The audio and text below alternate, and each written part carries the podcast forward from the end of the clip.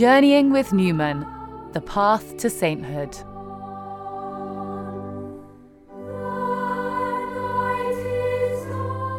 Newman on Our Purpose. My name is Father Ignatius Harrison, and I'm a priest of the Birmingham Oratory founded by John Henry Newman. I grew up as an Anglican and became a Catholic at university. Moving back to London after three years at Cambridge, I discovered the London Oratory and learnt about the oratory's 16th century founder, St. Philip Neri. After a few years, I started to think about the possibility of a vocation to the religious life, and maybe even the priesthood. Newman had a strong sense of God's particular providence, and his words made me think about the specific purpose of my own life.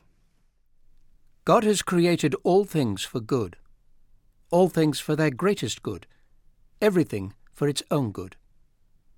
What is the good of one is not the good of another. What makes one man happy would make another unhappy. God has determined, unless I interfere with his plan, that I should reach that which will be my greatest happiness. He looks on me individually. He calls me by my name. He knows what I can do, what I can best be, what is my greatest happiness, and he means to give it me. God knows what is my greatest happiness, but I do not. There is no rule about what is happy and good. What suits one would not suit another. And the ways by which perfection is reached vary very much. The medicines necessary for our souls are very different from each other. Thus God leads us by strange ways. We know He wills our happiness, but we neither know what our happiness is nor the way. We are blind. Left to ourselves, we should take the wrong way. We must leave it to Him. Let us put ourselves into His hands, and not be startled though He leads us by a strange way, a mirabilis via, as the Church speaks. Let us be sure He will lead us right, that He will bring us to that which is not indeed what we think best, nor what is best for another, but what is best for us. I am created to do something or to be something for which no one else is created. I have a place in God's counsels, in God's world, which no one else has. Whether I be rich or poor, despised or esteemed by man, God knows me and calls me by my name. God has created me to do him some definite service. He has committed some work to me which he has not committed to another. I have my mission. I never may know it in this life, but I shall be told it in the next. Somehow I am necessary for his purposes, as necessary in my place as an archangel in his. If indeed I fail, he can raise another, as he could make the stones children of Abraham. Yet I have a part in this great work. I am a link in a chain, a bond of connection between persons. He has not created me for naught. I shall do good. I shall do his work. I shall be an angel of peace, a preacher of truth in my own place, while not intending it, if I do but keep his commandments and serve him in my calling.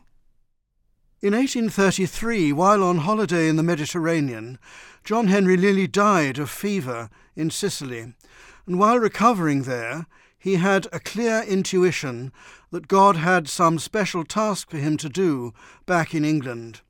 And, as things turned out later, he did achieve many remarkable things for England. I'm convinced that many of the valuable insights which Newman brought to the Catholic Church were the result of graces that he had already received within the Church of England. I've never doubted in my own case that I received the gift of faith while still an Anglican, and I think Newman did also.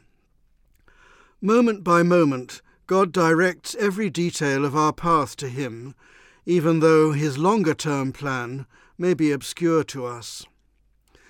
In the spiritual life, perhaps one of the things we find most difficult is to hand ourselves over completely to God. John Henry was a heroic example of that faithful entrustment of himself to his Maker. Part of that trust is an awareness that we all have something unique to offer the Lord for the building up of his kingdom. On the surface, it may be nothing impressive in the world's eyes, but God is inventive and makes good use of what at first sight often looks like rather mediocre material. God knows what is my greatest happiness, but I do not. Those words of Newman take us to the very heart of his childlike simplicity and his adult humility. Newman understood himself to be a link in a chain. We see that in his choice of the oratory. If John Henry had not brought St Philip's Oratory to England in 1848, many of us would never have become Catholics, nor found our vocation to serve the Church. Newman has taught me to understand better that God's providence and his love encompass us completely, our past, our present, and our future. Being a link in the chain of connections was something that Newman also manifested in his affectionate friendships with others, both women and men. His attentive and detailed letters to his closer friends reveal how warmly he cared about their lives and their spiritual well being. His own lifelong success in bringing others to Christ shows how much the apostolate of Christian friendship can achieve. It also demonstrates that we do better by attracting people to the Lord rather than by battering them with aggressive polemic. Newman was no stranger to controversy, and he was capable of being witheringly ironic, but that was just on the surface. Underneath that, we discover a warm and tender hearted soul who loved his friends with the same chaste and celibate heart with which he loved his Creator. His particular friendships were committed relationships in which heart spoke to heart, and those friendships were part of Newman's celibate pilgrimage to heaven. Newman's life exemplifies for me the truth of those ancient words of the prophet Jeremiah If with all your heart ye truly seek me, ye shall ever surely find me. From the age of fifteen, Newman sought God with all his heart. In 1845, he found him in what he has taught us to call the one fold of the Redeemer, the Catholic Church. In August 1890, God called Cardinal Newman to his reward. Well done, thou good and faithful servant. And now the Lord has gone further and has raised him to the altars. Ascende, amice superius, friend, come up higher. In canonizing John Henry Newman, the Church confidently assures us that he is a safe and worthy model to follow on our own pilgrimage out of shadows and images into the glory of heaven.